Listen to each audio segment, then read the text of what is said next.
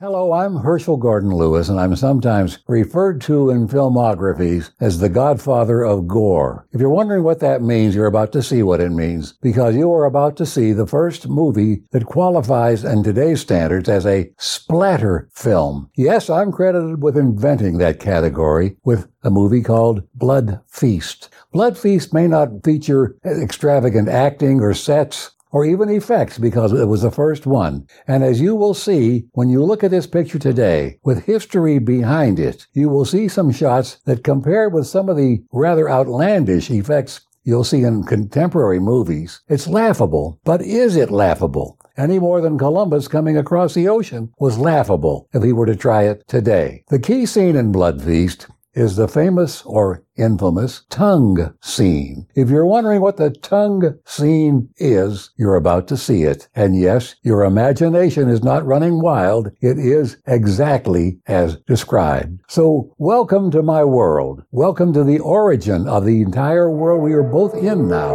Welcome to Blood Feast.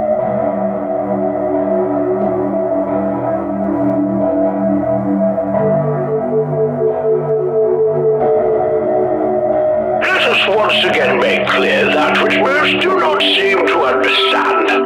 This podcast is marked as explicit not because it offers a mature look into the world of topics not meant for the young or immature, but because it mucks about in very appalling, gormless, and tasteless filth whilst reveling in it. Cinema Psyops aims to drag you down into the very same muck, filled with sexual deviancy and decayed morality. Psyops. They heap weekly praise on such filth while discussing the most base and animalistic urges, reviewing the lowest common denominator of low-grade trash ever considered film.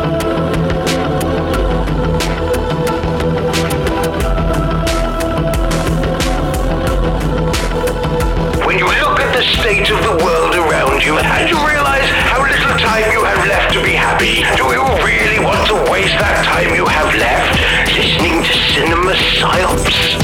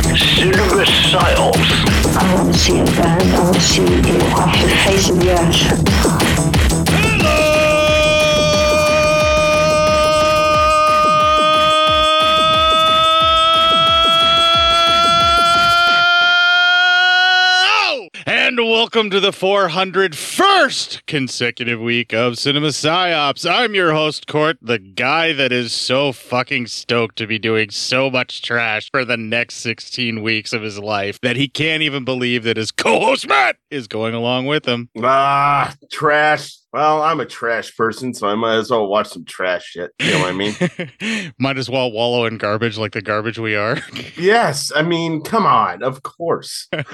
Okay, I'm being a bit facetious here. I will freely 100% fully admit it. Um, yeah, these aren't great. They're not great movies, and we're going to have a whole bunch of this where it's literally going to be this level of filmmaking. He's going to improve and he's going to dwindle back and forth depending upon what it is that we're watching. So I can understand where some folks maybe this isn't going to be their thing. You know, this just may not be for them. I totally get that. But, Yeah. But I already know that you and I are going to have a blast with how trashy these movies are because of the type of film watching that we've done in our history. You know. Yeah, it's, it should be a good time. Yeah. I mean, you're coming from the I loved the MST3K aspect Yeah. of watching bad movies, and I'm Uh-huh. I'm coming from the I love watching bad movies aspect of watching bad movies. I, you just like you just like you just like watching all the bad shit.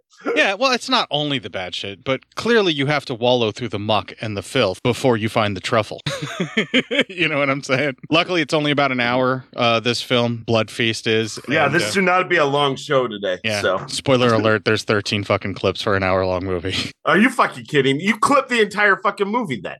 I kind of did hmm. all of the dialogue, yeah, because everybody needs Yeah, to experience figured. this. They they need to know. You know what I'm saying? They just. I mean, they know. could watch it. Well, yeah, it's only an hour. It's out there. Go find it. Go watch it. Go enjoy Go it. Come it. back Go to wa- us and Yeah. then and go through this journey with us. Or And then we'll talk. yeah, and if But you don't want, before. if you don't want to do that, that's absolutely fine. I'm still going to go through the review because this is what I do for a hobby every week. Yeah, right.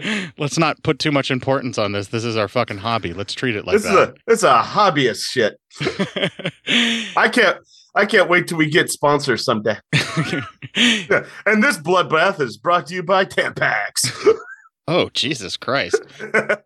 Well, that's the kind of dark thing I'm going to transition into to actually doing the review from. So thank you very much, sir. You're welcome. Uh, this week for the Pirate Radio Edit, we are going to have blood-themed songs and or songs that are directly about this film. Actually, there's only one song I know of that's directly about this film, and I'm just going to play it first because it's fucking Misfits and they deserve it. All so, right. up first, Misfits with Blood Feast, their song, right after this. This'll keep it quiet.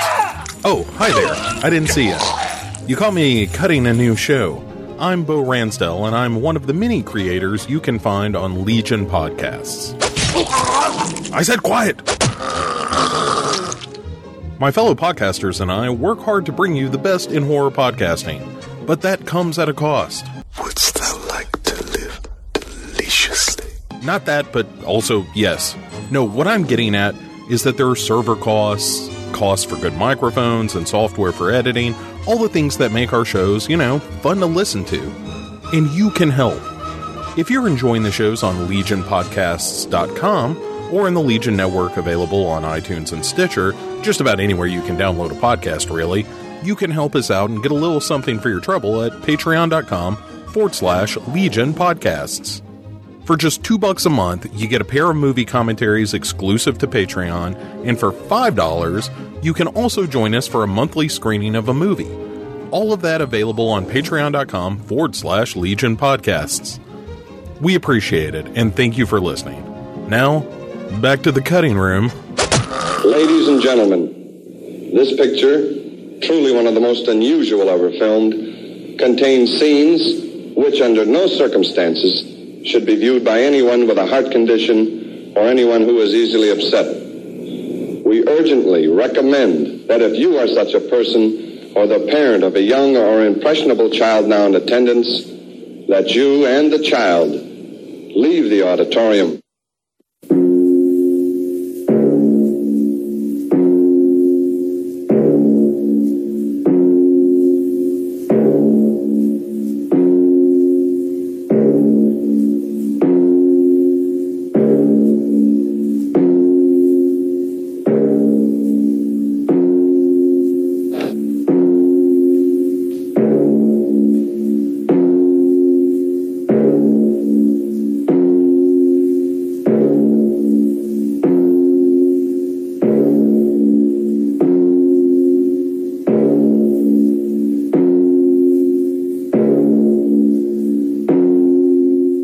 So the argument that this song Blood Feast is going to make for everybody is that the blood in this is actually so real because they just can't fake it. And Yeah. given the time that this film was released in, I can see where you might actually fall for that. I, I'm willing to play devil's advocate on this. That blood looks way more realistic than any other blood that was put in on film in the 60s. Right? It almost looks more real than like what Dawn of the Dead gave us, the original one. Well, they're using the same 3M stage blood formula for Dawn of the Dead as Huh. they actually did for a lot of other movies at the time, and it was way too opaque. And while it was looking super red in person for theatrical purposes, because it's reflecting the big light for theatrical purposes, it actually has too much white in it for filmmaking, and that's what makes it get that very like tempera paint red look to it. Yeah. And Herschell Gordon Lewis had his own specific uh, actual formula for fake blood, and we'll go over that later on. That we don't need to dig into that too much. But his formula was based on something else, and he actually was testing it for the film stock he was going to be shooting on to make Hmm. sure that he can make it look as realistic as possible. Oh, that's Yeah. nice. Yeah, Yeah. right. That's crazy. Listen to that shit. That's good. All right, so let's get into the Blood Feast, the first 20. Blood Feast opens with a young woman arriving at home and listening to the radio. That's dialogue and our first clip. Ah,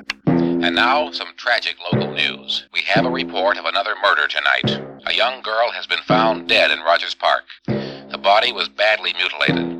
Because of these murders, police request that all women stay inside their homes after dark.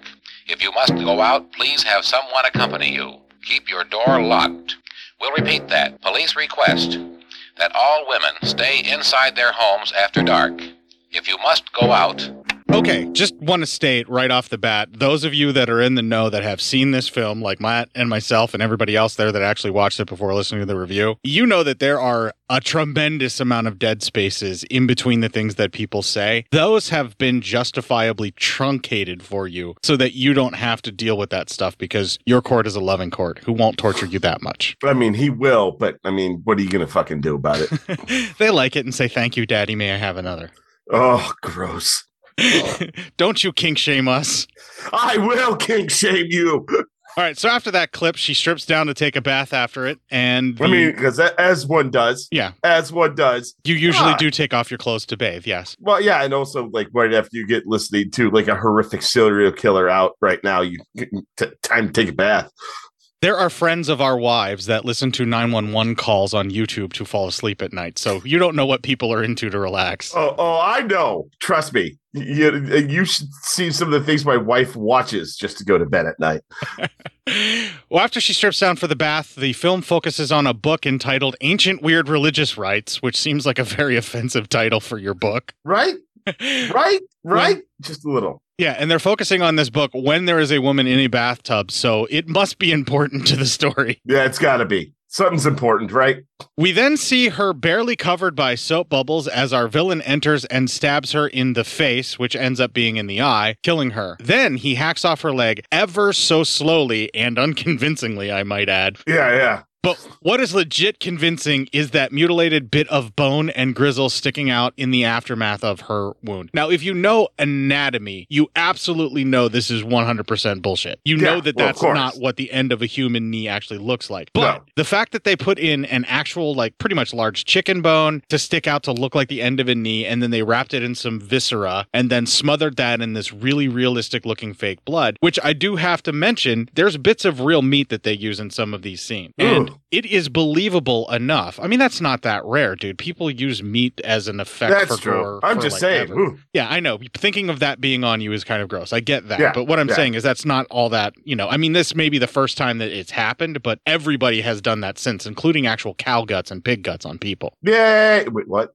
Yeah. Anyway, um, the reason that I wanted to bring that up is just basically the blood actually matches to the point, you know, of actually looking like real blood on this real meat that they have mixed in to where it is really convincing gore. And for its day, I can't imagine how fucking terrifying and shocking that would have been to see when he removes that leg and then that piece that's left behind and then the blood and gore that's on the actress's eye and the bits of viscera that are on the knife after he stabs her there. That shit looks way too fucking real. Oh, yeah. The amount of makeup they put over her eye. Yeah, but it looks fucking horrific. So, I mean, good job, movie.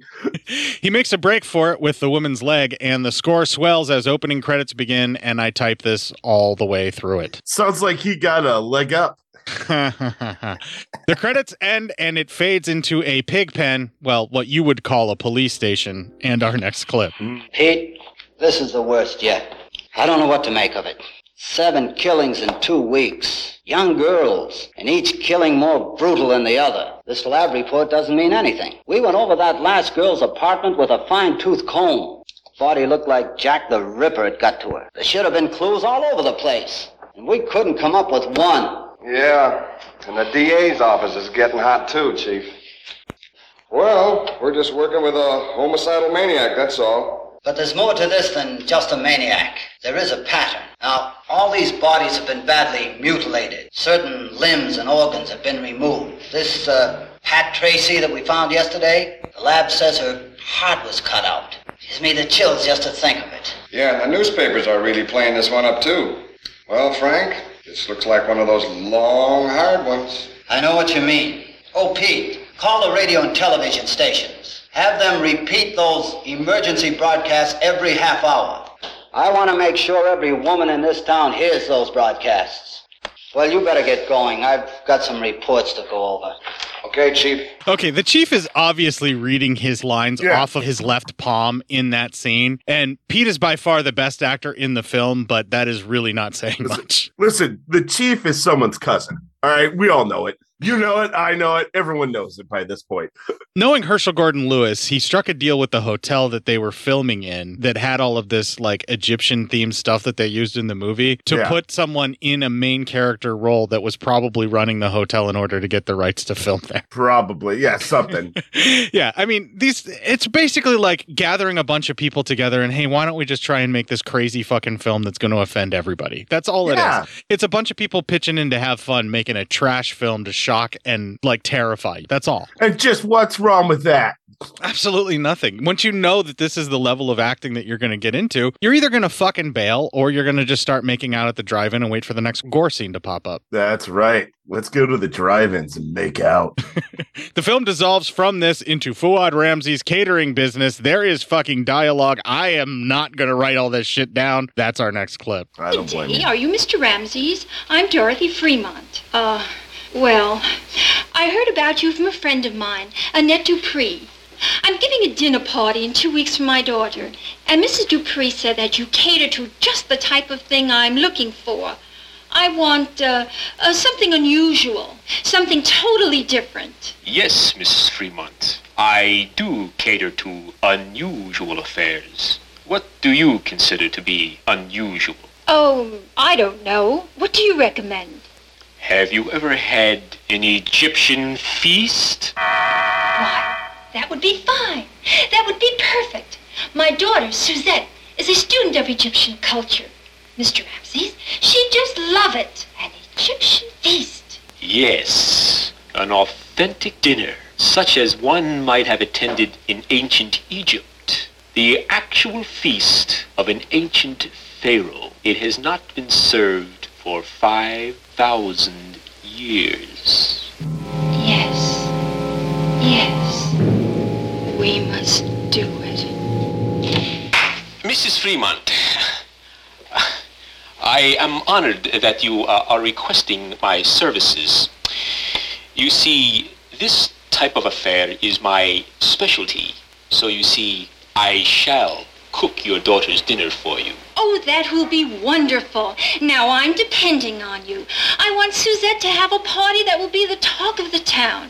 Every dish must be authentic. It's a surprise for Suzette, and I do want it to be successful. Your dinner will indeed be a success, Mrs. Fremont. I promise you. Things will be arranged just as the Feast of the Goddess was given 5,000 years ago. Uh, goddess, Mr. Ramses? I don't think I understand. I, I only meant uh, that I will arrange things to uh, suit your taste, uh, Mrs. Fremont. Oh, well, that's fine. Then I can leave everything in your hands. Now, this is my card. The name and address are right there. I'm mailing out invitations for two weeks from Saturday night. You can have things ready by then? Things have been ready for a long time, Mrs. Fremont. A long time. I, be- I beg your pardon? Uh, uh, well then, uh, good day, Mr. Ramses. Two weeks from Saturday night.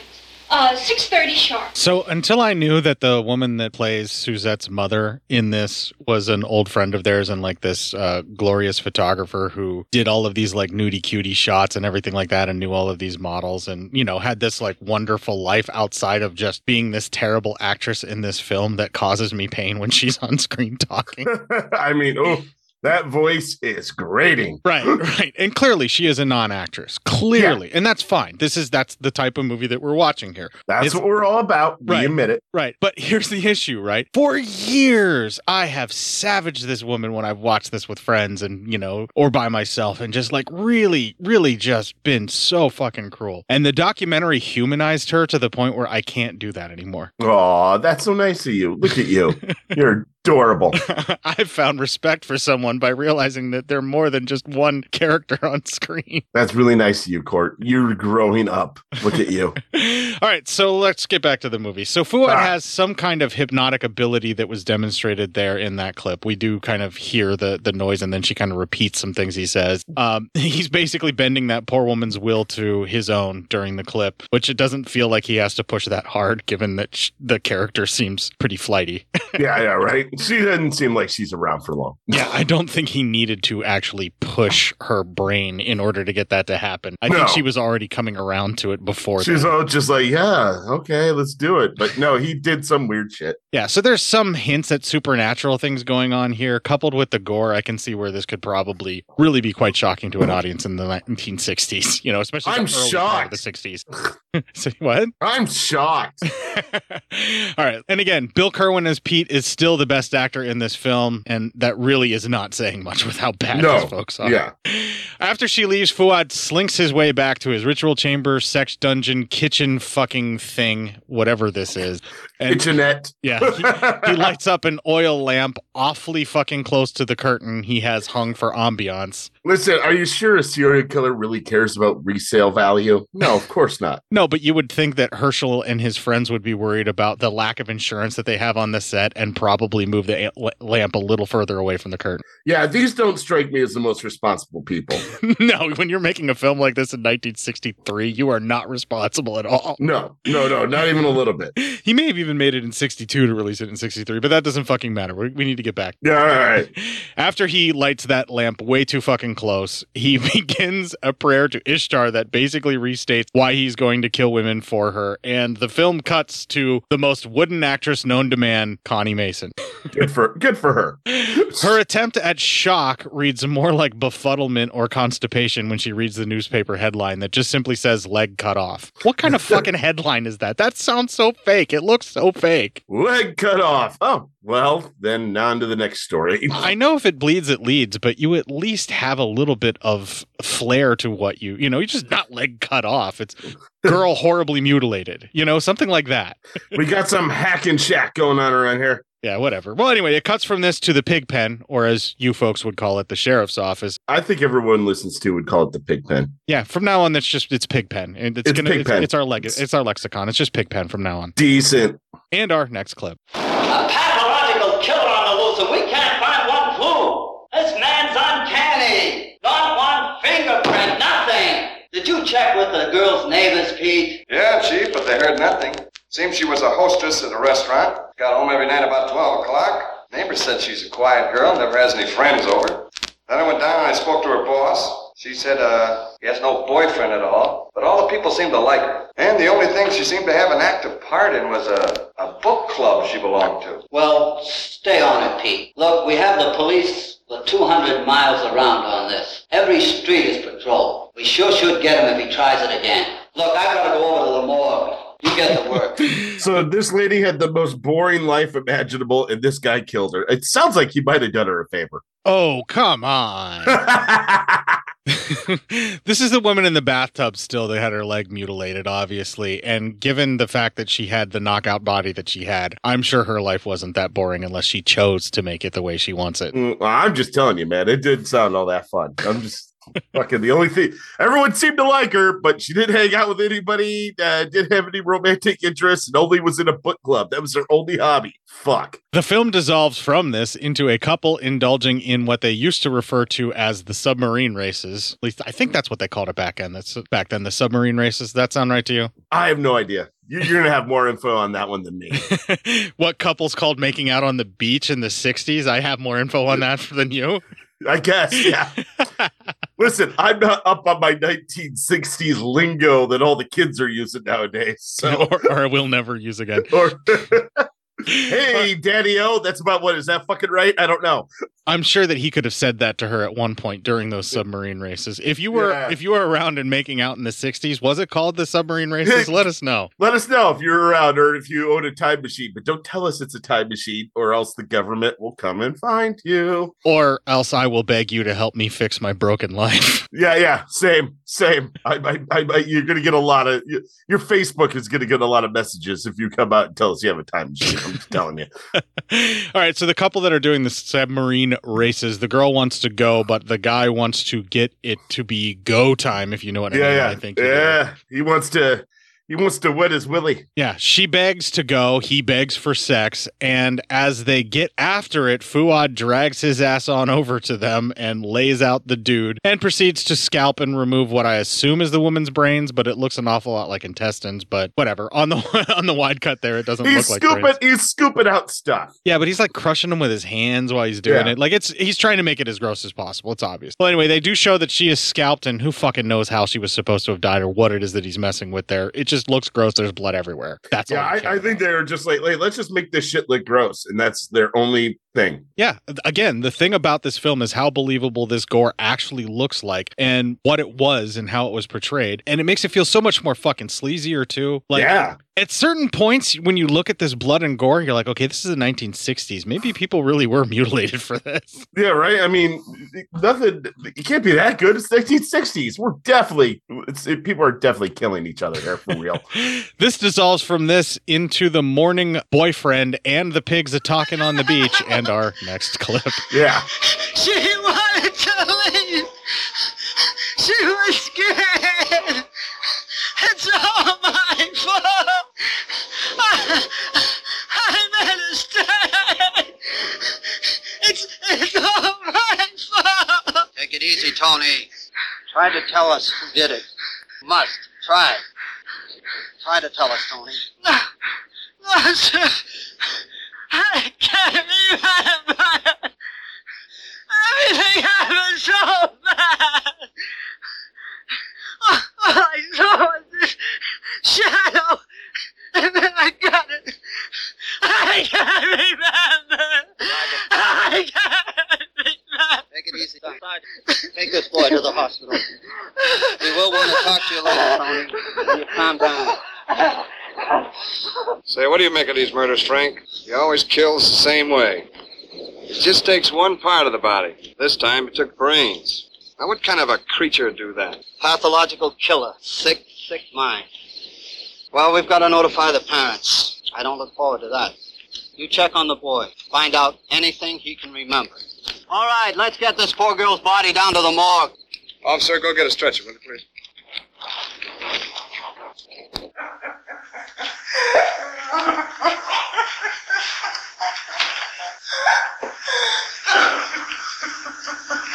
Mrs. Franklin, have you any idea who could have done this?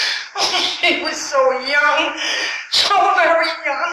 Oh, Arthur, why would anyone do this to our daughter? Try to control yourself, Mom. Marcy was a good girl. She'd want us to help the police. We've got to do whatever we can so that no innocent girls are murdered. Would you like a glass of water, Mrs. Franklin? Mr. Franklin, tell me about your daughter. Who were her friends? Did she ever date anyone besides Tony? Marcy wasn't much of a gadabout. She went steady with Tony for over a year. She had lots of friends. Everyone liked her. No one would do this to my Marcy. No one who knew her.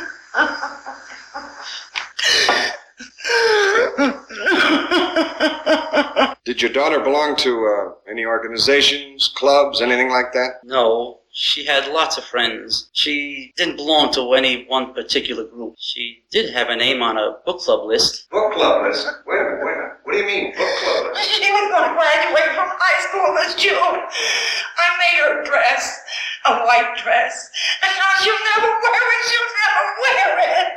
Please, Molly, please. I'll give you a list of her friends' names.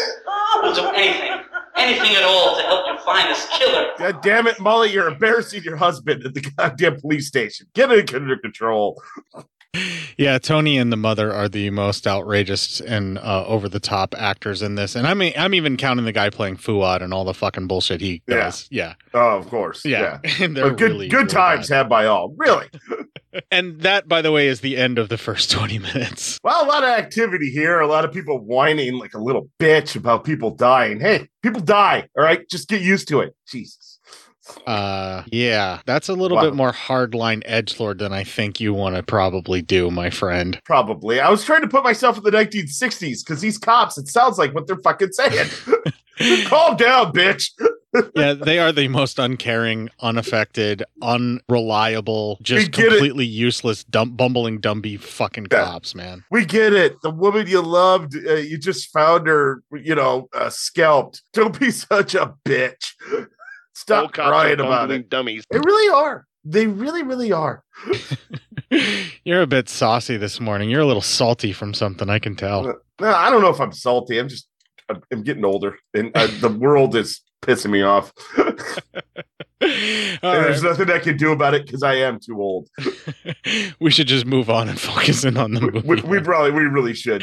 The second 20 starts with a scene where we get Fuad monologuing and it's dialogue, so why the fuck not our next clip? All is nearly ready. Nearly ready. The ancient formula needed for your rebirth. Now we shall have the flavor. The special flavor. Seasoned just right for you, O mother of the veiled darkness. No, no, no. I guess I thought that was going to be more important than it was, or maybe I just didn't want to type that up because come on. I yeah, he's like, hey, he did shit. All right, cool. Yeah, I mean, that's all you have to do sometimes. After this, we see a drunken couple arriving at either a shitty apartment building or a moderately tolerable hotel. They're doing this to the tune of How Dry I Am, played on what sounds like a kazoo or maybe a violin. I can't really tell. Whatever it is, it's it's going real well for everyone. The man in the couple is actually David F. Friedman, the producer and longtime uh, co-worker, I guess you could say, on these types of films with Herschell. That's the the guy that's helping this lady get moving there. Uh, I gotcha. Fuad is there to greet them as they arrive at the woman's front door where she is dropped off. After the man leaves, Fuad slinks his way towards the woman's front door and uses the timing to get her to open up where he lunges at her, jamming his fucking fingers into her mouth and begins to oh so slowly work his hand around until the Oh, film yeah. cuts and he pulls out a real sheep's tongue. In in real life, it's a real sheep's tongue that was Yeah. stuck in that actress's mouth. I, I figured that's what she. I mean, hey, kudos to this actress, man. She uh she got it together for this movie. All right. She tilts her head to the side, and here is where we can see the Herschell Gordon Lewis blood and what looks like maybe mashed up cherries or some other kind of like gelatin, gelatinous stuff, like maybe cranberry sauce. I'm not 100% sure. Just some other amateurish sort of pile of filling way of doing this. It just drains out. But with the Herschell Gordon Lewis blood and then the tongue dripping with that blood, this looks so fucking real. It, it really does. You're like, Jesus Christ. this is really gross. I mean, it's gross for today's standards. So in 1960, it must have been just the fucking worst. Yeah, I can see where people would call this vomitous. When uh, Yeah. uh, David Friedman's wife said that this film was vomitous, she was absolutely right. This is fucking gross. It really is. It still holds up as gross. Again, everything about it is so fake and just blatantly amateurish. But when Yeah. the gore comes into screen, like just when she tilts her head like that, like even though the look on her face is so fucking stupid with the cross-eyed and everything when he's pulling Mhm. the tongue out, when he finally gets the tongue out, you see the tongue dripping that blood and you see that stuff pouring out of her mouth. It is unprecedented for anything that you've ever seen before at the time that this came out. And Yeah. it's got to make you believe that it just might be real. It makes sense. Yeah, as he to might, why- he- they might have killed this lady for shits and giggles, apparently. They dissolve from the murdered girl's face to Connie Mason's mom on the couch and our next mega clip. It's like six minutes, folks. So, oh, Jesus. Oh, Suzette, dear. Well, things are finally underway for your party. The caterer has a marvelous idea. I can hardly wait. Aren't you excited? Yes, Mother, of course I am. Only, I was reading about all those murders. And it sort of takes all the joy out of everything. It's all so strange. I mean, the police not finding any clues or anything. It's terrible. I just shudder when I think about that butcher, that maniac butchering all those girls. I wish they could find out who did it and put him where he belongs. I won't feel safe until they do. Oh, it is horrible. But Suzette, don't be silly. I'm sure the police will find him real soon. Anyway, the dinner party Saturday will take our minds off all this horrible killing. Suzette, it will be a wonderful surprise. I'm sure it will be, Mother, and I can hardly wait. Well, I better get going. Tonight is the weekly lecture on ancient history. We're learning about cults of the Egyptian gods. Did you say Egyptian god? Well, that's a coincidence. What kind of a coincidence, Mother? Oh, well, there's that nicest little man. He, oh, well, call me when you're ready to come home. I don't want you out in the streets at night. Not with all this terrible killing going on. Yes, I will, Mother. Bye. See you later. Hello, Helen? Dorothy Fremont. You are coming to Suzette's party. Oh, wonderful. I have a fantastic treat planned. Oh, well, I found a perfectly delightful caterer who has a marvelous idea. Who? His name is Fuad Ramses. Ramses the first and Ramses the second were pharaohs. It was Ramses the second whose soldiers were drowned in the Red Sea while chasing Moses and the Israelites. Now, our mutual interest in the cults of ancient Egypt takes us tonight to the cult of Ishtar, a goddess who was worshipped by the early Egyptian and Assyrian peoples more than 5,000 years ago. The worship of Ishtar, or the mother of the veiled darkness, as she was sometimes called, was one of the most bloodthirsty religions ever known. Though she was worshipped as the goddess of love and beauty, such as Venus or Aphrodite of the Greek and Roman civilizations, hers was an evil love that thrived on violence. Now, the festival of Ishtar was celebrated at the beginning of spring, when life again was given to the land from the swollen body of the Nile River. The temple of Ishtar stood high on a hill overlooking the city of Antioch.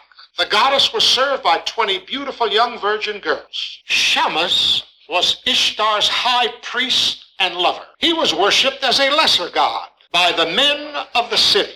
On the eve of the feast of Ishtar, the people of the city crowded around the temple. Here, for six wild days and nights, the young priestesses would mingle with the men of the city, and lust would reign over the land. On the seventh day, the crowd would gather at the temple for the great feast, the blood feast that would give the goddess to the people. The young priestesses would be slaughtered on the great altar. Their blood would be caught in silver bowls as it ran from their bodies. Then certain organs and limbs would be removed and prepared as dishes to serve the people. As the last morsel of this horrible feast was eaten, the high priestess would show herself rising from the tomb, a living incarnation of Ishtar. Ishtar, arisen in flesh and blood, and become part of the people. This custom of the blood feast existed for more than 400 years and was finally abolished by Amenhotep, the second of the 15th dynasty. It is said that even today there are still followers of this gruesome goddess. However, it has never been proven. And this concludes my lecture on ancient Egyptian cults, and hope to see you all again here next week. Good, your lecture very much. Thank you, sir. Oh, how could a race of people actually follow such a vile cult? Well, the ancients had many strange cults, honey. You know, an idea based on blood and lust, well, it could spread quickly in a civilization founded on superstition. Yes, I can see what you mean. But to actually eat human flesh, Pete, how could they? Oh, come on, honey. Let's talk about something more pleasant. Like, for example, you and me. You're coming to my party Saturday night, aren't you? I'm counting on your being my date. Oh, I wouldn't miss it. Say, I understand your mother went all out on this one, even for her. But I will try and make it if I'm not tied up on a case. You know, with all these grisly murders going on, I'm on 24-hour call. Pete, what do you make of all these murders? Isn't there any clue at all? No, not, not so far. You know, we have every man on the force working double duty, but nothing's broken so far. Young, young Tony Parker, the boy was with the girl killed on the beach. Well, he did give us one clue. He said that though everything happened so quickly, he got a glimpse of gray hair and strange glowing eyes. And it seems to be an older man that we're looking for. I kind of got one clue of my own. It's uh, I can't seem to make it fit though. It's about a book, but I can't I can't make out the significance of it. I feel safer with you working on it, Pete. And now I better call Mother for a ride home. She gets frantic when I'm out late at night. Say, how about me giving you a lift? You know, the mad killer wouldn't bother you being with a policeman. And don't worry, it's not a police car. I'm not hinting. That would be great. Just let me call Mother first. Okay. If it's not obvious that mm-hmm. Connie Mason is fucking up her lines and obviously reading them from cue cards off screen in this clip, you are not very observant with listening to this, or you just weren't paying attention because it was all awful. I understand. Yeah, that. yeah. Oh, yeah. It was terrible. During the clip, we get the infamous heart ripping scene John Waters used in Serial Mom, where I found this film and H.G. Lewis from. I oh. know of him because of Blood Feast and because of that particular scene was featured where Chip is showing it to his mom. Oh, well, that's nice. Yeah. The lecture is easier to deal with as a clip, and the dialogue that resumes after it is as well. I regret nothing for making this giant clip because believe me, trying to explain that in text form and type it out would have just been so much worse. Yeah, I would have been. They drive off, and we see good old Pete is a little horny, but they just fucking talk, and that is super boring. So that's our next biggest clipus. Of course. Let's stop for a minute, honey. I. I don't know. Do you think it's safe? you know, on second thoughts, you might be safer with the killer than you are with me. Pete, don't make a joke of it. You know I'm not afraid of you. And it is such a lovely night. Why not? But just for a little while. Okay. You know, this is the first pleasant evening I've had since that first murder. I'm just gonna sit back, relax. Say, do you know now that I've got you to myself all alone? I don't know what to do with it. But I got an idea or two. Easy, Mr. Officer. You're supposed to keep law and order, not break it. You know, you are pretty nice. You know something? You're pretty nice yourself. Say, Suzette, uh, well, ever since we started these Egyptian culture classes, there's, well, I wanted to say something to you. You have, Pete? What is it? What? I don't know, I guess I'm a better policeman than I am a public speaker. And don't speak,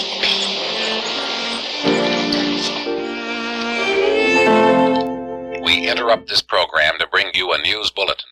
Another victim of the recent wave of brutal attacks has been found near death. Police say the victim is a young girl about 23. Identity has not yet been established. The girl's condition is described as critical. I better get going, honey. They might need me down at the station. Oh, Pete.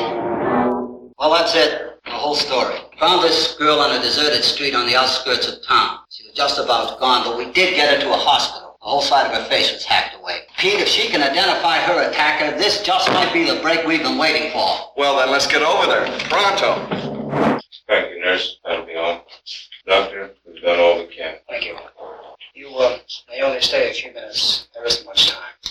Doctor, has she any chance at all? Not a chance. This is one of the most brutal cases I've ever seen. Her face was hacked away, clear to the bone.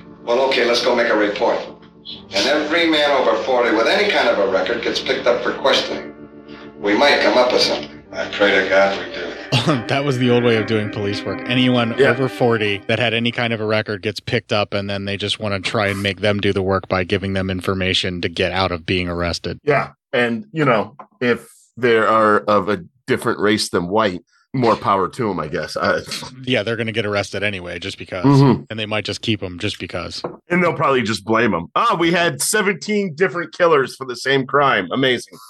The couple's massive sexual disappointment is interrupted by the radio call there, as we heard in the clip. Another girl was found injured, and then what follows is into the pig pen with the chief and all of that discussion, and then the hospital, and then the second of the 20 minutes is now done, and we're, we're 40 minutes down, and we only have one more segment of 27 minutes to go. Is the story developing at all? Is there a fucking story, or is it just a random set of like murders that are happening, and then people talking about how it's impossible to solve because the guy's not leaving any clues behind? Well, I mean, he's he's they're trying to get a story in there. So, I mean, at least there's that. Yeah, how clear is it or how obvious is it at this point that they literally were making the film up as they were shooting it? Like it's Yeah, real it kind of it's kind of getting there. Yeah. Yeah, like he either has wild glowing eyes or he has just wild eyes, or they try to make it sound supernatural, but it, you know, like a lot of the testimony between the people and the ways that the deaths are happening is kind of jumping around a little bit. Yeah. And and some of the deaths happen completely off screen and we don't even get to see. I mean, you actually there's like maybe like five actual murders, like or brutality or gore scene in this film. I think it's about five brutal or Mhm. grisly deaths. Yeah. But they hint at that he's been doing this for so much fucking longer. But you think we would have gotten to see at least the start of that. But maybe they didn't have the money to show the stuff that they described for this woman, how she was mutilated. You know, like, because apparently, like, he just carved her whole face off.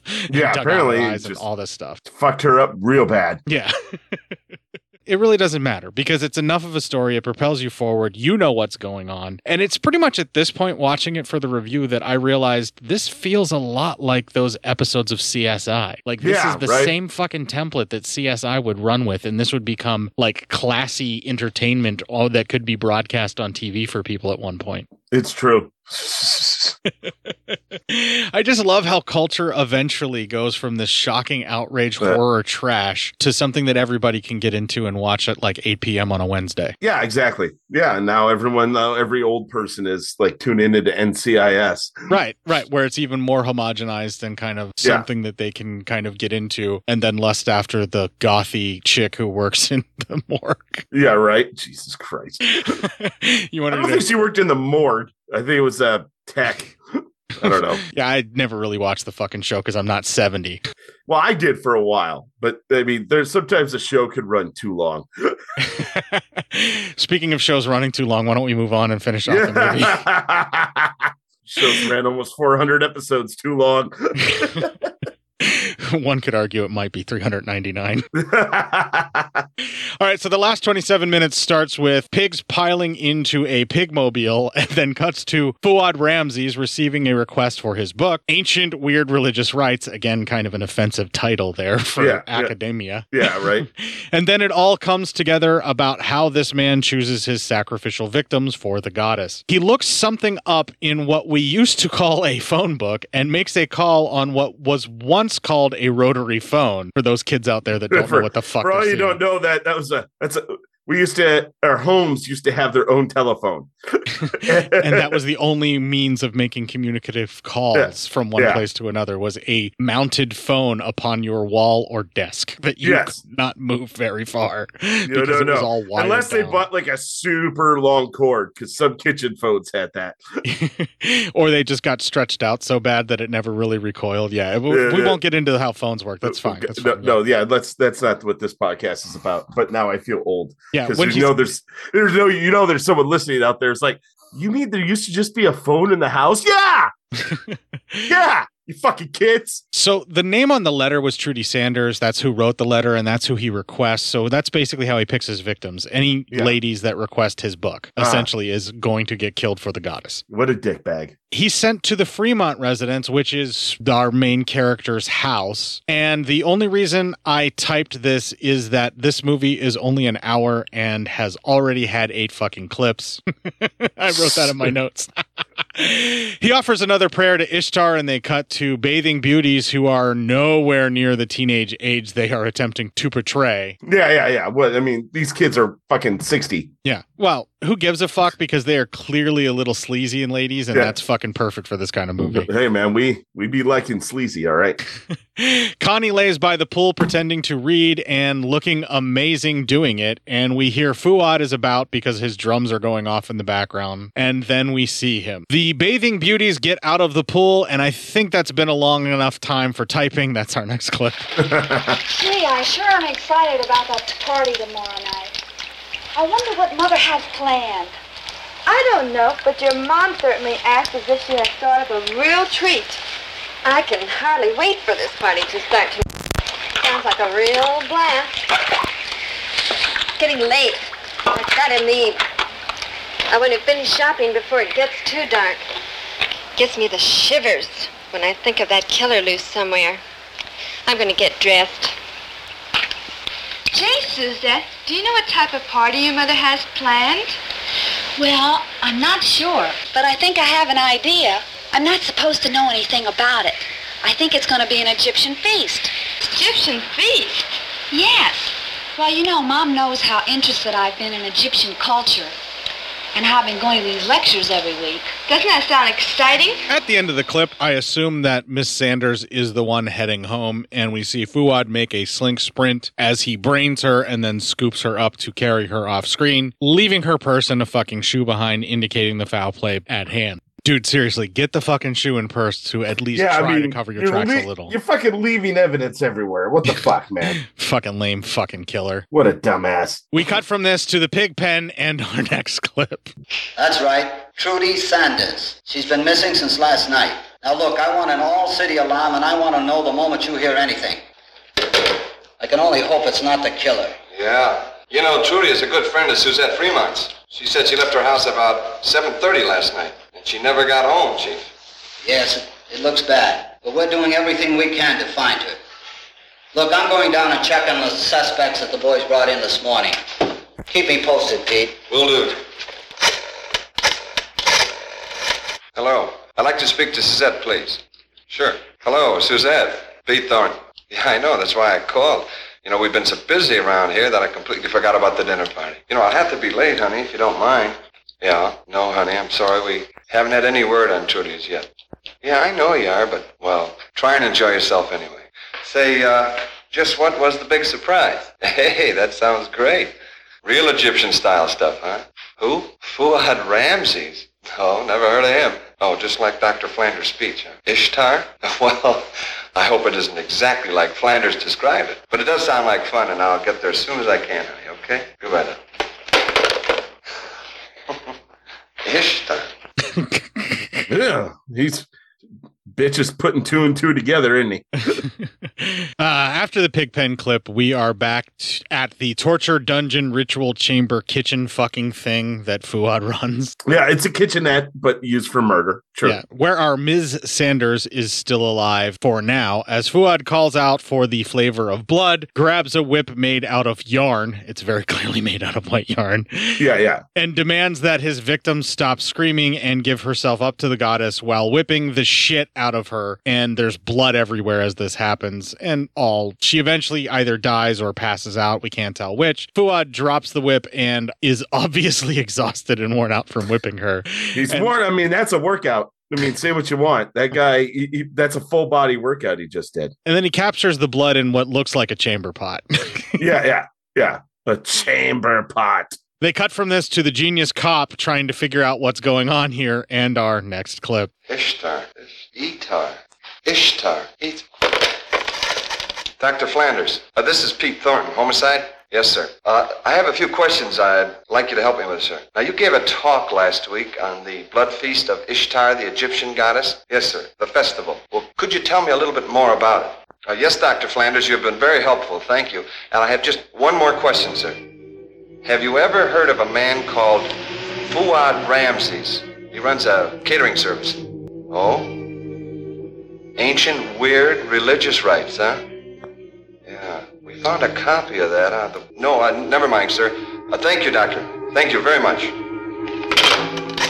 Yeah, Lieutenant Thornton. Listen, alert all cars. Send into the vicinity of 45th and Lincoln. Place called Ramsey's Catering.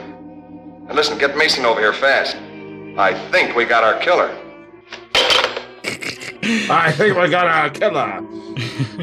I love how he puts that together that Etar and Yeah. Ishtar sound so much alike. Of course, yeah. He's he's a genius. After Good this, after this, we see Fuad preparing the feast by putting a bloody mannequin leg in a pizza oven, completely unseasoned, and in a matter of seconds, it is charbroiled because you can't cook a fucking mannequin leg with direct heat like that. Duh. Right? Jesus.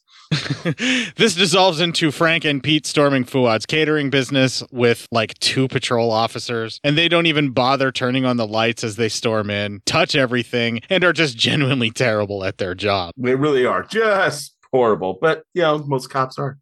They turn on the light to find Trudy Saunders bloody and splayed out dead in a pool of her own blood with just enough fabric on her body to appease the censors, but the Yeah. gore will haunt them forever. Forever. Pete starts monologuing about how this is a blood feast and how it's done, even though we've heard it all before. They're padding out the time, and I'm going to do the same with the episode in our penultimate clip. If I'm right, these are the leftovers from the preparation for the Feast of Ishtar. That's a blood feast. They take all the young girls and they cook them to satisfy their goddess. Oh, no. Holy smoke, Frank. We gotta get over to the Fremont house. They're having a dinner party tonight. And Fuad Ramses is the caterer. Fuad Ramses? Well, let's get going. Roberts, Nicholson, Harris, get on that phone. Call the Fremonts. For Pete's sake, tell them not to eat anything. Oh, and try not to make Ramsey suspicious till we get there. With this, the With this, the pigs are on the move, and we see that someone is on the phone when they cut to the Fremont's house when Connie Mason has a fit with her friend on the phone, but she is obviously holding up the line, so that's why the cops can't get through. Fuad arrives and states the feast of Ishtar is about to begin, but he needs to have the hot young lady help reenact a part of the feast from 5,000 years ago. Maybe don't leave your daughter alone with a creepy fucking caterer just because he says it's okay and it has to be done before your guests can have food. Mean, if you're going to be a stickler like that, sure, but you're never allowing your kids to grow up then. Fuad tries to explain why there is no food in the house and somehow talks her into indulging him by getting up on the kitchen counter as if she is on an altar of sacrifice. Her being stupid, she does not recognize this is from the lecture about how the sacrifice takes place. She attended that, but anyway, he starts the ritual. She starts with the chanting as she is told to do and is also keeping her eyes closed as she is told to do. As he is about to kill her, she even asks if he would sacrifice her on the altar, and then she just keeps chanting away and then she says this is silly.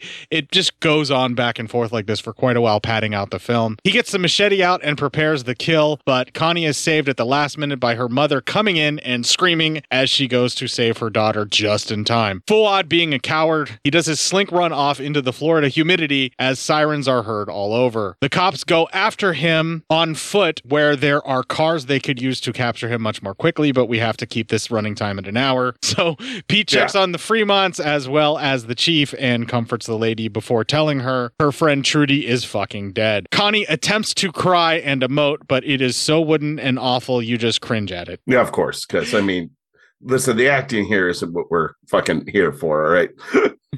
Pete and the chief take off and they cut to Fuad running through a garbage dump or beach or both. It is Florida after all, and how the fuck could we tell? Yeah, true. I mean, it's fucking.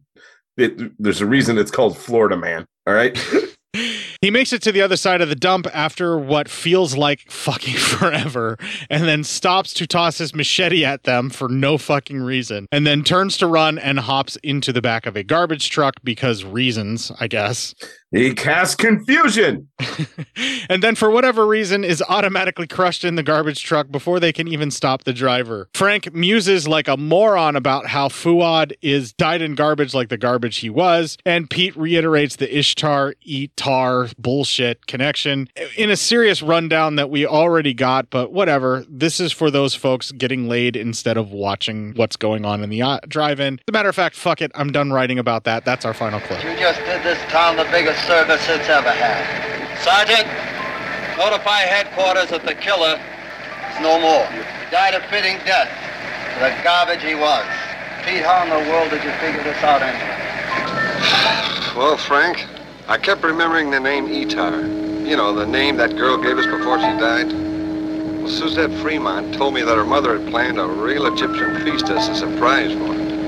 And you know what a bug I am on Egyptian culture. Well, Dr. Flanders gave a talk on the ancient Egyptian goddess Ishtar last week. The names Etar and Ishtar were so similar that I got a hunch. And then Suzette told me that a Fuad Ramses was catering their fair. So I called Dr. Flanders and asked him more about the blood festival of Ishtar. He said he knew of a Fuad Ramses who had written a book called The Ancient Weird Religious Rites. And then I remembered a book we found next to the body of the girl who was killed in the bathtub. It's the same book. Now, obviously, this man kept a list of the people who wrote for this book. So, Frank, who knows if the spell of this monstrous goddess has possessed anyone else? Lust, murder, food for an ancient goddess who received life through the perverted death of others. Let's go home, Frank. Fuck him, Dano. The truck driver closes the garbage truck. The cops wander off. Monster Dead movie over? Roll credits.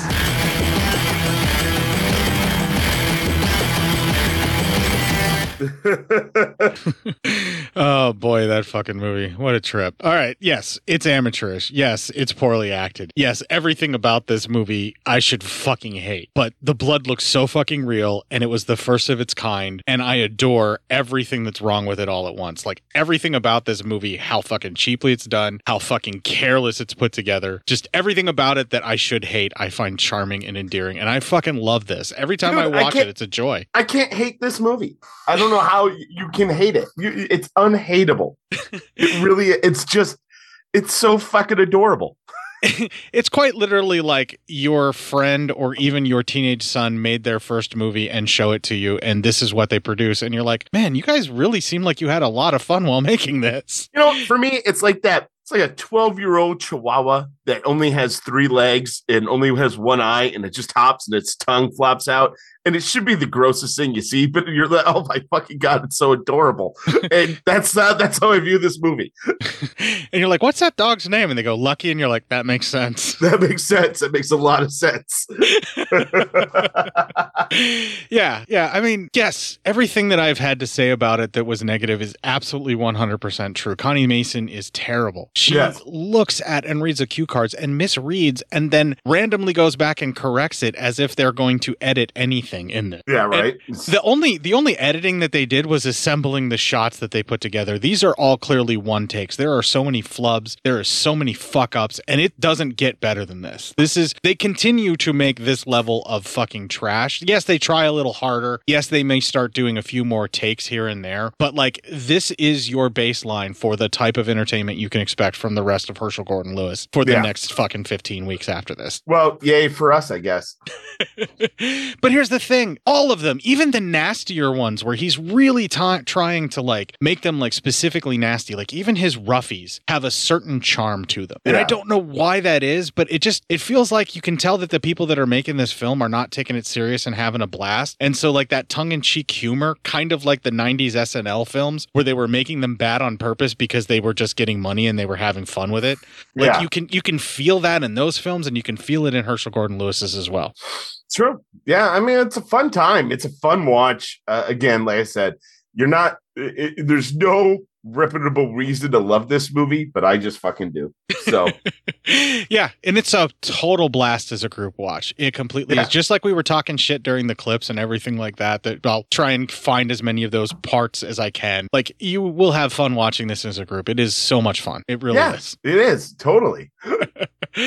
All right, so I kind of had an idea, and I'm just going to bring it up here because we need to pad out the episode a little bit more, and it gives us something else to talk about besides how much fun the movie is, despite how bad we know it is. Yeah, yeah. All right. Okay, so I was thinking we need to start doing a little something uh, besides just the news that we can do without too much awful work where you don't have to pull something up. And I wanted to propose to you that we start a segment instead of doing the news, or maybe we'll do the news and the segment to pad out the episode more. Who knows? But we're going to do like a little story time thing where either something related to watching the movie for the first time or something along those lines, or something that we remind ourselves of a time of our life that, you know, took place when we first saw the film, or even uh, when this film was released, story that we may have that has something to do with this. Not completely 100% related. It could just be a fucking story you want to tell to brag on yourself. But we're going to do a story time segment as well. So we're still telling stories, but instead of reading weird psyop news, we're telling stories of our lives and we're sharing because that's something that we can just do off the top of our head to pad out episodes. All right.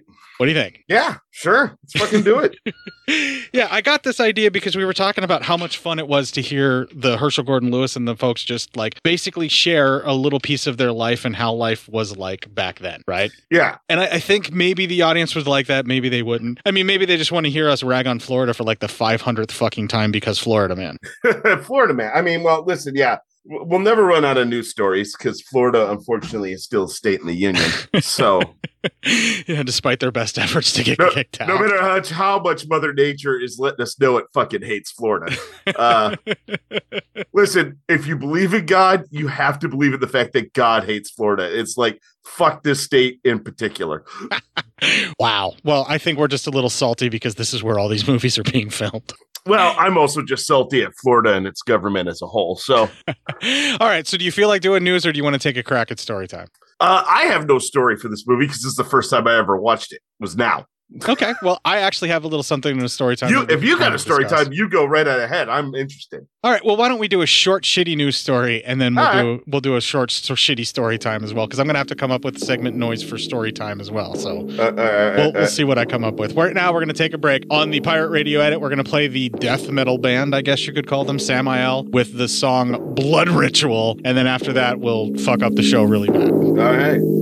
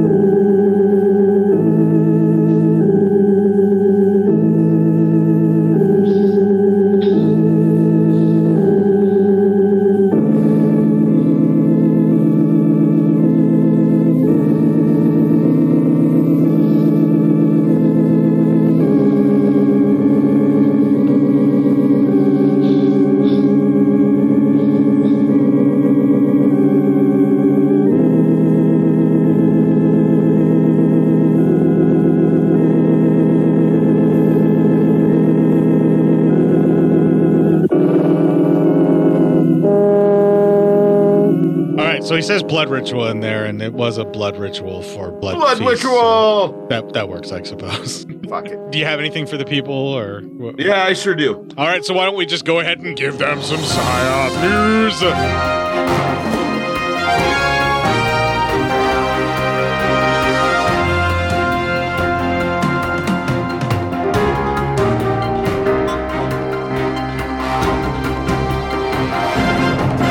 This comes from a man, Robert. Robert in the field. Our man Robert in the field. He must have an incredibly long penis. And funny enough, Why these men are risking it all to grow bigger dicks. From the Daily Beast. All cops are bumbling dummies. Oops, wrong one. And we're back to dicks. We are. We uh, we're- and we're. I can't believe you didn't play it, but yeah, we are talking about penises. Uh, oh, I forgot about that one. I don't even know Yeah, yeah. where that one is. God damn, that's one of my confused direction right now. No, it's it's it's not really confused. I know what I'm doing.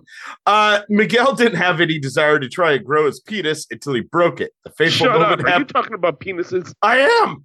Uh the fateful moment happened in January 2020. I'm telling you, man, 2020 is when the world changed. And uh I don't fucking know what to do about that anymore. Did you say the Uh, guy broke his cock? Yeah, he broke his penis. Yeah. Wow. Yeah. Uh, in January 2020, during a particularly vigorous session of anal sex with his then wife, although he experienced ongoing pain after the incident and difficulty maintaining erection, because doctor wrote off his attempts to get help as a mental health issue. That was, of course, until his penis started to bend. It's going to cost you some serious cock. Okay, if you've injured your dick to the point where it starts to just randomly bend on you, you should Yeah. have gone and seen a fucking doctor way before that. Because if you Well, don't, no, he went It's to gonna go see a cost you some doctor serious cock. before it bented, and the doctor just was like, "Oh no, you have mental health issues." fucking doctors. So then he visited to a urologist, confirmed Miguel's worst fears. He had developed a condition called Peyronie's disease, a buildup of scar tissue in the penis, which causes curved and painful erections, making sex almost impossible. Miguel's marriage deteriorated. His wife started sleeping in a separate bedroom. His penis shrunk because of the curvature. And he was and he was desperate to speed up the healing process. Uh, I'm feeling bad for this guy. It's the erection that counts. Uh, but his doctor recommended trying something called traction, uh, a penis stretching technique achieved by placing one's genitals in a vice like contraption to extend its length. Fucking ow. Okay, first of all, you know every male that's out in the audience at first was like, "Wait, there's a way Wait, to make it longer called traction." What are we doing? Yeah. What, what, what's it- what's the it- risk? Right, and then it was described how to do it, and Yeah. every guy all of a sudden crossed their legs and cringed and went, "Well, maybe not." Every man so far has now turned off the podcast. They're done listening to us now. It's just us and the ladies. Hi, ladies. Okay, so how does how does this thing work again? Can you describe it again for the pain? Yes, I can. Hold on. It's us, the ladies, and the masochists. The ones who are like, yeah, Yeah, hear the- all about it. The fan the fans of CBT when they contain both cock and balls, if you know Yeah, what I'm yeah, saying. Yeah. Yeah, yeah, yeah. All right. So, a penis stretching technique achieved by placing one's genitals in a vice like contraption to extend its length. He felt he had nothing to lose. It kind of sucks. You've got to literally sit for six hours a day with this thing on your dick. But luckily, I work from home, so it ended up working out for me, Miguel said, who is now 37 and lives in California, where he works as a programmer. Holy fuck! This guy's almost my life minus the penis stretching. well, dude, you can do it now. I'm just saying, now you know. Uh, Uh, I don't want to get too into it, but I'm pretty sure that it's going to be forbidden for me to make it any longer than it already is. It took a month of those six hour stretching sessions conducted from the comfort of his desk at home and sometimes even in the midst of his Zoom meetings if his camera was off for Miguel to fix the curvature of his penis. When he If his camera was off, that's a way to play it safe, my man. when he realized it had started working even better and faster than before, he decided to continue. Now, almost three years later, and he claims to have added two and a half inches in length and just under an inch of girth to his penis, bringing it to a grand total of eight inches in length and six inches in circumference. Still, the stretching sessions continue. He states, if I'm at home working and I'm not doing it, I feel like I'm wasting my time because I could be stretching. I get the shakes if I don't do it, he said. The dudes that have stuck around because they're 100% curious on how to make it bigger, they're like, okay, re- maybe it's worth it, right? Everyone's putting in requests with their bosses. Can I start working from home for like a few months?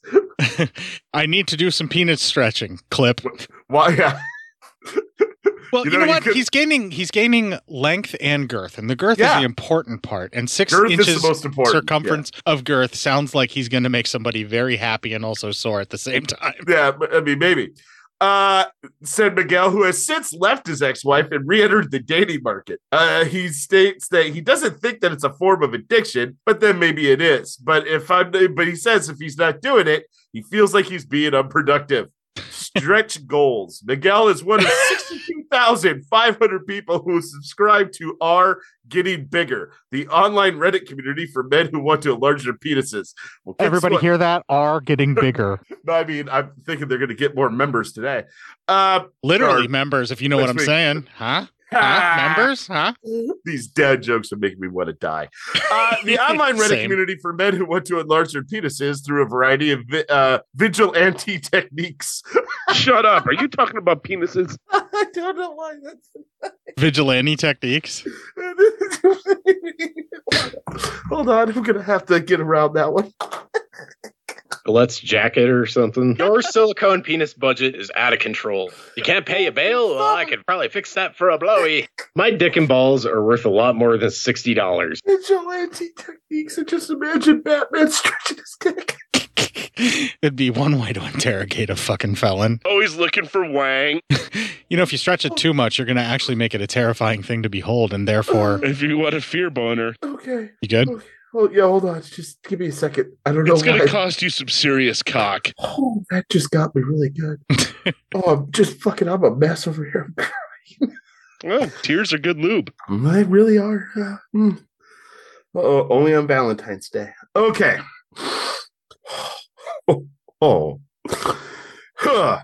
It has tripled in size in the last year, a rate of growth that will make it one of the biggest subreddits on the platform if the expansion steadily continues. And its Oh, rapid I thought rise. when you said tripled in size, I thought you were talking about the dude's wang. right? Uh, And we're back to the dicks. root cause of its ever increasing popularity and whether such activities are safe. According to BD, founder and moderator of Getting Bigger, the Flourishing Group is the largest member of a network of penis enlargement communities that have existed on the internet for years, and it's more popular than people realize. In the past three months, uh, quote, in the past three months, they have gotten 60 million views. Uh, BD, a 26 year old software developer and penis enlargement YouTuber from Pennsylvania, told the Daily Beast. you know what? More power to you for admitting Yeah. that that's what you're doing, and that's that's the type of work you're going to do on yourself. I mean, Good for him. yeah, maybe maybe grow more as a person than just a penis, but okay, whatever. Well, th- that's just one subreddit he's on. Maybe he's on like uh Read Poetry Daily subreddit as well or some shit. it's probably he just probably stretches his penis all the time, but whatever. Clip. Oh God. Okay. Those who are active in the community believe that the techniques offer mental health benefits that outweigh and are entirely separate from the end goal of permanently extending their penises. Quote, uh, we would say, uh, hold on, I fucked that up. Uh, quote, I would say it's very similar to getting positive results at a fitness center if you decide you want to get in better shape. Benjamin Clark, a 44 year old penis enlargement enthusiast from Georgia, told the T- Daily Beast. Clark has even been selling his own penis enlargement contraption, a penis stretcher, and a weight hanging device called the male hanger since 2012. Uh, you start looking a little better in the mirror. You feel a little better with uh, about yourself. He said it's not so much an addiction; it's uh, the satisfaction that comes from it.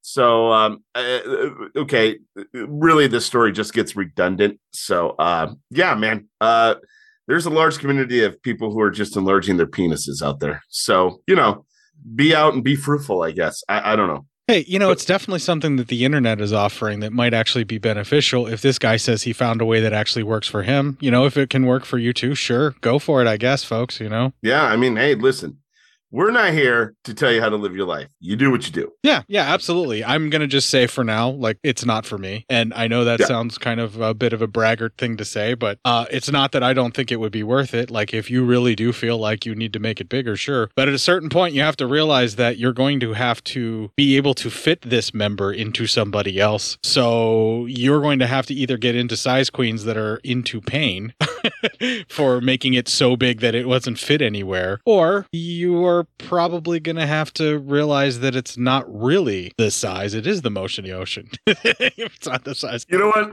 I'm fine. Uh, I'm good. I, I I don't really need any help.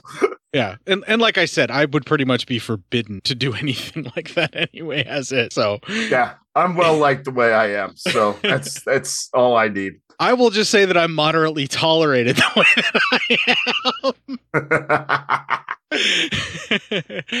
oh, good. That's gracious. Okay, so the story time thing that I wanted to do, and Yeah. this is how I would roll into it because it's story time. Uh, Story time. I just may use that.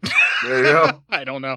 But anyway, uh, the blood, how Herschell Gordon Lewis made his own blood. I, that's what I'm going to do this week for the story time thing. And again, it can be completely unrelated. Yeah, You, you know what I mean? You could just, I gotcha. what- whatever bullshit thing that you feel like talking about, because that's how we go. We do that anyway. It usually becomes an outtake. And why don't we just move it to here, right? Yeah, yeah. Fuck it. All right. All right, so Herschell Gordon Lewis based his fake blood on a like the very base of his blood, like what was actually the consistency and everything that he needed to make it feel more realistic was called kaopectate. Do you know what kaopectate is? I do not. It's sort of a medicine that's sort of a forerunner of uh, Pepto Bismol. It's like very similar to that. Um, I think it's more. Um, I think it might be like a more of a natural, not necessarily diuretic, but like um, makes it easier to go to the bathroom. I don't. I don't know. I haven't looked up kaopectate in a while, but Yeah. it's it's an upset stomach type of medication. Now, this kaopectate stuff had the right consistency and it had the right opacity, but it wasn't 100% white like they were using in the what they called Kensington Gore or theatrical blood that you would get from the 3M Corporation, like was used in Dawn of the Dead and stuff like Mm. that that you're used to seeing that sort of temper paint look to it. And because it had that right consistency and because he experimented with the stage blood to get the look that he wanted, he was able to use the red food coloring and blue drops and all of that kind of coloring that we're used to seeing in fake blood now on top of this base of kaopectate. And it made it potable as well. It wasn't made out of something that someone couldn't put in their mouth, although they didn't want to swallow it, obviously. And Yeah. that had the double benefit in the creation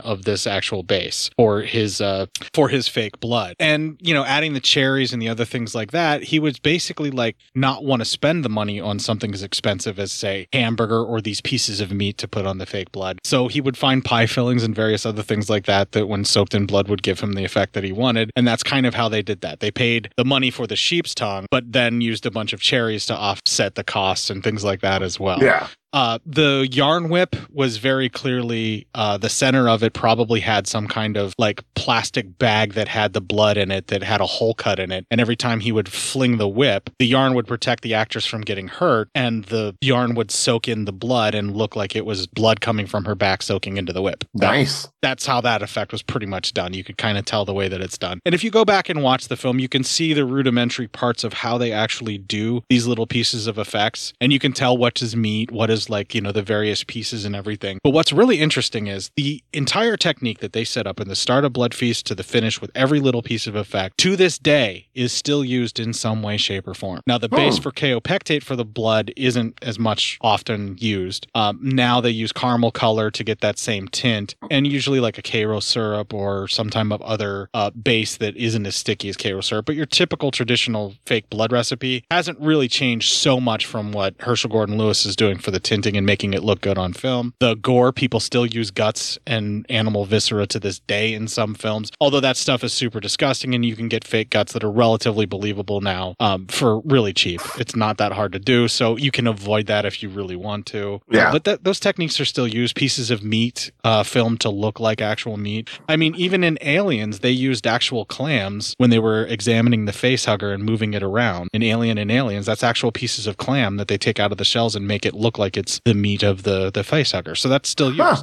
No, that's nice. Where like because the textures are good enough and it, it will work on film and that's what they're going to use. So they do it, you know. Oh, yeah. So there you go. That's a little bit of story time on the history of some of effects and how it all actually does flow from here, including the ballyhoo and the promotions that they use. Um, there's some stuff that's going to be in the main feed from the score of Blood Feast uh, that I'm going to use instead of the songs that are used on the Pirate Radio edit. So even some of the marketing campaign bits, uh, like Bill Kerwin actually was introducing the film, trying to warn the audience about it, and we used that actually in our first year theme. I put that in our first year's theme.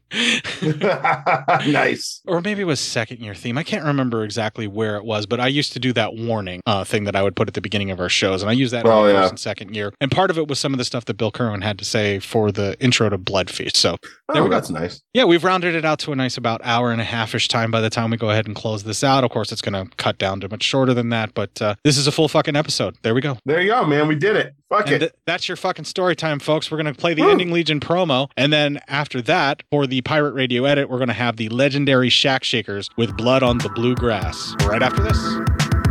If you enjoyed this show, then make sure you check out the other great shows on the Legion Podcast Network, like Cinema Psyops, Cinema Beef, Devour the Podcast, Duncan and Bo Come Correct, Exploding Heads Horror Movie Podcast, Friday the 13th, Get Slayed, The Helming Power Hour, Hello, This is the Doom Show, Hero Hero Go Show, Kill the Cast, Underwater Kaiju from Outer Space, Jerry Hates Action, Legion After Dark, Mental Health, Obsessive Cinema, Discourse, Pick Six Movies, the podcast by The Cemetery, the podcast on Haunted Hill, the Psychosemantic podcast, Rick Radio, House of Wax, Dude Looks Like the 80s, Rabbit and Red Radio, The Shadecast, Short Bus Cinema, Two Drink Minimum Commentaries, The VD Clinic, Who Will Survive Horror Podcast, and Which versus the Doomsday Clock. With such a wide spread of shows, there is guaranteed to be a niche for you to fall in love with. Horror, politics, movies, books, sex, music, commentaries, health, video games, kaiju, action, news, comedy, and opinions that would most likely get you killed in some parts of the world. We are proud to bring you some of the best podcasting in the world. Check us out at www.legionpodcast.com, iTunes, Spotify, Stitcher, YouTube, and any other dark corner of the internet where podcasts can be found.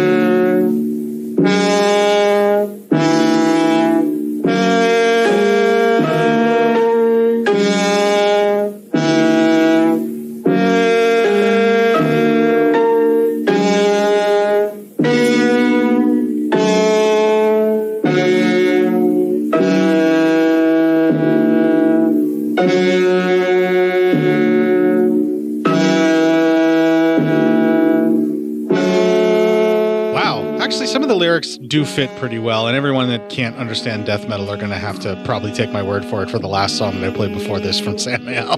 Yeah, that's fine. and definitely for the song that I play to actually end the show when we finally get through all the pablum that we have to do to tell people how to find memes and stuff. That's going to um, also have to do with blood rituals and sacrifice Yeah. too. You're not going to understand it because it's also, I believe, death metal.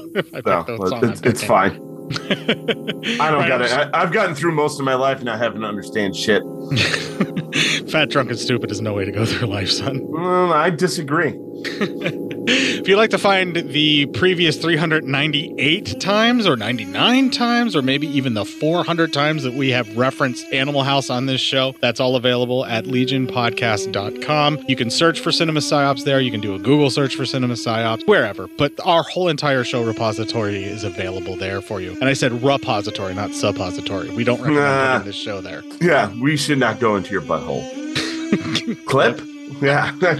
If you'd like to discuss whether or not that should be a clip, uh, I'm usually available on the Legion Discord chat, and uh, I pop in there every now and then to just kind of, you know, throw in a little something something to talk about whatever's going on with our show, or just comment on a movie that somebody's watching. And I try to be supportive and not a dick because that's kind of the general rule of Legion Discord. You're a very nice man that way. I mean, not to me or a lot of other people, but at least to the people online. The people who are deserving and have done nothing wrong to me, they get treated well. No, I don't. I I, I wouldn't even believe that. Wow. Okay. Well, let's go ahead and do the meme rundown here. Uh, Yeah. Cinema underscore psyops on Instagram, then shared to the Facebook page Cinema Psyops, then the Facebook group Cinema Psyops, as well as my main page as myself, Court Psyops. There. That's how you get the memes, folks. Yeah, that if you want the memes, that's where you get them, and you're gonna love them memes. Their memes are important. While you're out there wondering if memes actually are important and what the fuck is going on with Cart that Matt would actually accuse him of being cruel to people for no reason at all, just well, they, ignore all li- of that. they listen to the show, man. Just ignore all of that. Kick the fuck out of this weekend, make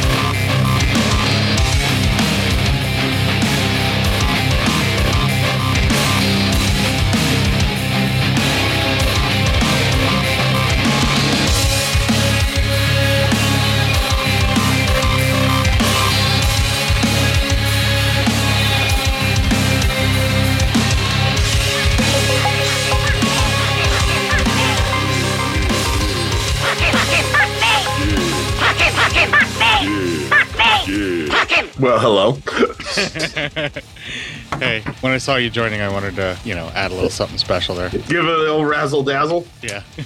Let me get you set up to record on your side here. Sounds good. Okay, should be good to go. Recording in progress. One, two, three. Blood Feast, the first of 16 weeks of this kind of stuff. Oh, you're kind of breaking in and out on me there. You all right? Yeah, uh, it's probably just my internet or something. It's really windy, so we'll just try to work through it as best as possible. Yeah, Hey, I'm uh, I'm getting an updated fiber link, so my internet's gonna be faster. Noise. Going fiber. Noise. Well, we can't say who it is, but that's who I have too. Oh, oh yeah, yeah, yeah, yeah, that, uh, yeah, yeah. The uh, the other folk. the other conglomerate that owns internet that is trying to outdo the one that has already That's- bruised its company people too much. Yeah. Oh Jesus. well, now I feel like shit. Ah, it is what it is. Let's uh let's go ahead and Yeah. get started on this uh this blood feast thing. So it's 16 I'm- more weeks of this. Woo! Blood feast. yeah, wait till we get to the roughies next week. Oh God. All right, here we go. Gonna do a special intro before the song. Three, two, one. Hello. Oh, Yeah. You cut out on me there. Oh, that's a, we'll just try to work through it. The internet is what the internet Yeah. is. it's it's windy. It's windy out. All right. Yeah, we had brownouts earlier, so hopefully we can get this show done without Yeah, right. Future shit. future issues. So we'll see. Well, Frank, this looks like one of those long, hard ones. I know what you mean. Okay. Ah, let's go to the drive-ins and make out. You know those beams that they always have the people that are like, "What if we kissed under the blah blah blah blah blah?" Yeah. Would it be crazy? Yeah. Mine would mine would basically be, "What if we made out during the boring parts of Blood Feast at the Yeah, yeah. All right. Terrible. Three, two, one. Terrible court. Three, two, one. Do cater to unusual affairs. Unusual What things are not what you want for food. Unusual. No. Oh, I want I regular don't know. food. Yeah, I want do the you recommend? usual things prepared in Have a you unusual way that I will enjoy. Feast? Yeah. I want wings and beer. That That's it. fun. None of your weird That would shit. be perfect. Oh God, Tony, get it together, man. He is by far the worst actor in this fucking oh, movie. You. Come on, Tony. Oh no, wait, the mother coming up at the end of this clip is actually much Yeah. worse. Yeah, yeah, yeah. So why the fuck not our next clip? And I just deleted it like a fucking joke. Oh, what a chump. It's number six. Drag you over number six. Easy, Mr. Officer. You're supposed to keep law and order, not break it. Clearly, you don't know any cops. Yeah, right. Jesus Christ. Uh oh. Oh, sorry. Jeez. I got issues.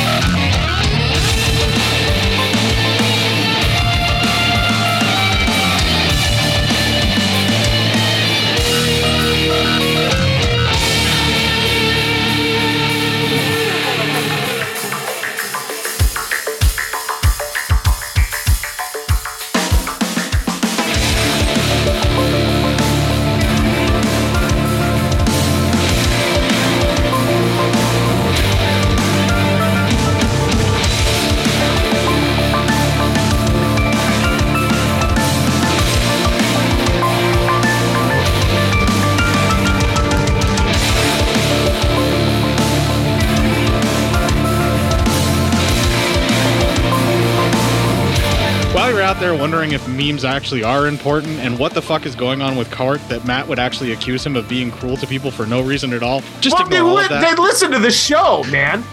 Just ignore all of that. Kick the fuck out of this week and make it your bitch. okay, you could you could stop recording on your Uh, side. uh, hold on. Uh, Recording stopped.